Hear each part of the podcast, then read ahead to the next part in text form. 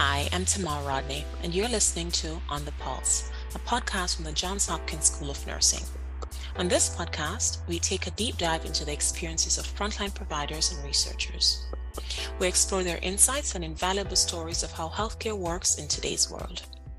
Today, we will speak with Bonnie Swenor, Associate Professor at the Johns Hopkins School of Nursing and Founder and Director of the Johns Hopkins University Disability Health Research Center. Bonnie aims to shift the paradigm from living with a disability to thriving with a disability through research, education, and policy. Welcome to the show, Bonnie. Thank you so much. I'm so pleased to be here. Wonderful. So, as we said, today's show focuses on disability.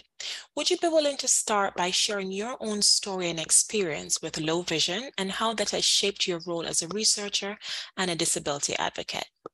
My perspective, my motivation for the work I do is personal. I have a degenerative retinal disease that began when I was 25 years old, quite suddenly, very suddenly, that completely changed everything and everything about my life and shifted my career. I had very sudden, unexpected vision loss that happened just a short time after I had mailed out my applications to grad school.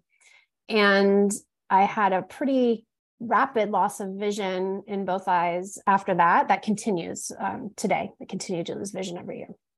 But at the time, I was very much convinced that my career was over really before it even started. You know, I didn't know anyone with a disability, anyone who was blind or had low vision, who's a researcher.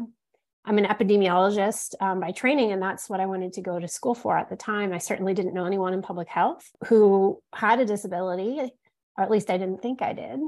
And I just didn't think it was possible. And so for a while, I quit. I didn't pursue it, even though I had gotten accepted. And it was a really tough time. It was a time of learning and understanding about how my life was going to be.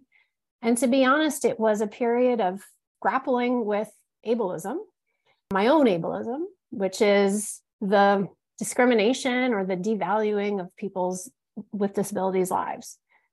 It is such a concept that is baked into so much of society. And at that time, I bought into it. That's what I was taught, right? People with disabilities are lesser, that if you're blind, you can't.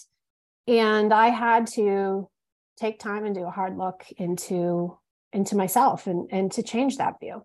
Eventually I did and went to school, but through that process, I realized the way that I was learning about disability was quite different than I was experiencing it. And so that really does shape and drive the work that I do. Thank you for sharing that. I think it's so important to hear that some of those feelings are shared by so many other persons with disability, but you can thrive. And one of the roles that you currently thrive in is, as we stated earlier, the director of the Disability Research Center at Johns Hopkins. Can you share your work with our listeners? So we have a few core goals at the Disability Health Research Center. Primarily, our work is focused on data. And we use data-driven approaches to identify and address the inequities that impact people with disabilities, people with all types of disabilities. This ranges from inequities in healthcare to food access inequities, inequities in transportation, in education and employment, inequities across the board. We're also committed to training the next generation of disability equity researchers. This is an emerging area of research. And there's not enough people doing the work. That's something we're committed to trying to change. We're also working to ensure more people with disabilities, more disabled people have opportunities to do the work and are part of diversity initiatives in higher ed and in public health and healthcare and medicine, nursing, and to make sure are included in part of our efforts. And we center all of our work on the disability community. We emphasize our partnerships with diverse communities within the disability community, including people with disabilities from intersecting marginalized groups that face exponential levels of injustice. And we are focused on giving our work back to the community. So from a data perspective, we view it as we take data from them and we want to give the data back to them in accessible formats and ways. You've introduced what I think might be a very new term for individuals, disability equity. Could you expound on a little bit of what that might mean for individuals? Yeah, sure. It's all about getting to a place of equity for people with disabilities, much like we think about equity for other groups that face inequities. Concept of equity is giving people what they need to be successful.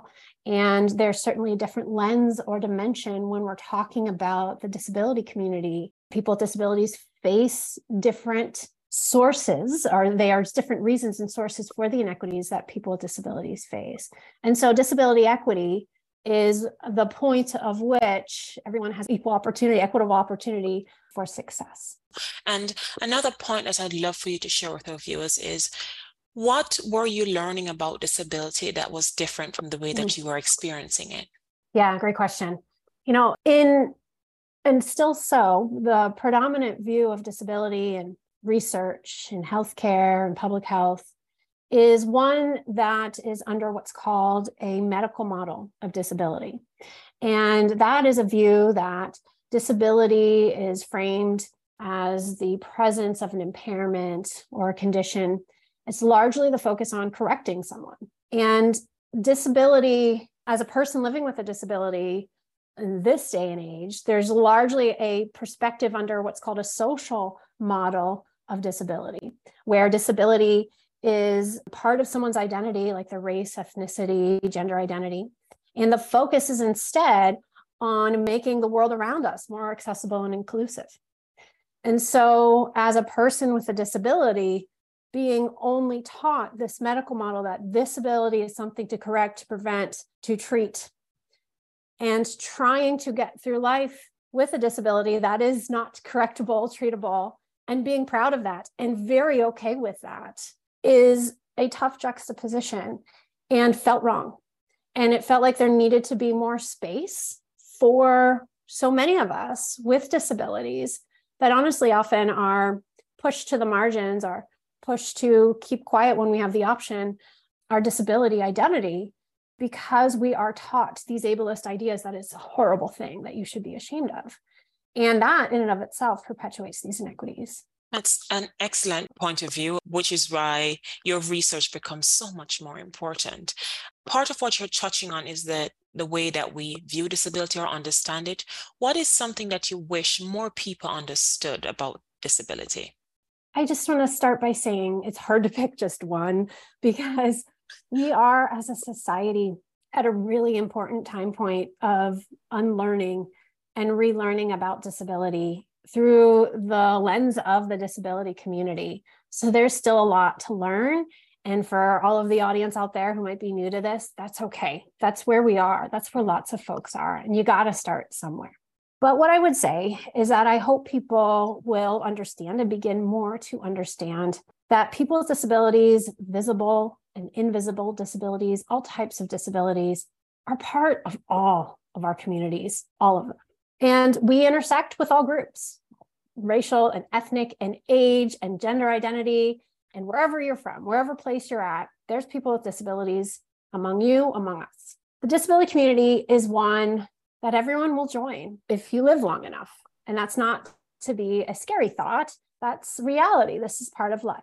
And we need to think about disability in a different way because of that. Such a large percentage of our population has a disability. So I want people to understand the way we include people with disabilities, the way we think about disabilities matters because of that. We're the largest minority group in the US and around the world, but not often thought that way. And so because it's not viewed that way, the biases that impact us really go unchecked. The last thing I would say that I hope people understand that I think is so critical is that disability is not a bad word. Language matters, and not being able to say the word disability. People are afraid to say to me that I have a disability. I'm okay with it. I'm a disabled person. And I encourage people who are new to this space to take some time and to educate themselves from the framework of people with disabilities about the language of what the community wants, of what people with disabilities are hoping those without disabilities will start using to describe us. And there's been a huge shift, and I think there's a learning curve, but to jump on that curve and to learn from the community. Thank you, Bonnie. I think I get more enlightened the more you speak, because they're such important reminders, particularly highlighting that some of them you see and some you don't see. And that's one of probably the biggest assumptions, that we all know what individual disabilities are. And if I could push you just a little bit more to take it on a country basis, what kind of policies do you think we as a country could put in place to help end some of these inequities that exist and experienced by individuals in the disability community? Yeah.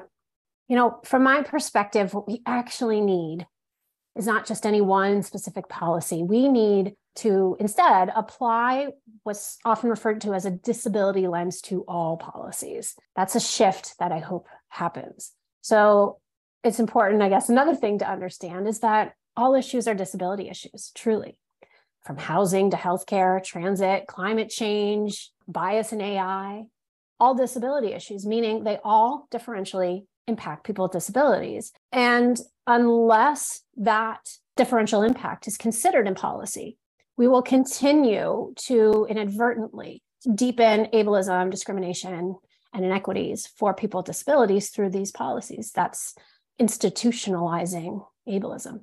So this needs to change by making sure the disability community is involved in the process of policymaking, but more involved in the democratic process. And in essence, it's making sure there's better inclusion of disabled people when policies are made. And I'll also just say, it's not just at a federal level or a state level, it's at an institutional level, like in universities, in all places that there's policies being made. It's important to consider the ways in which you can take an anti-ableist approach.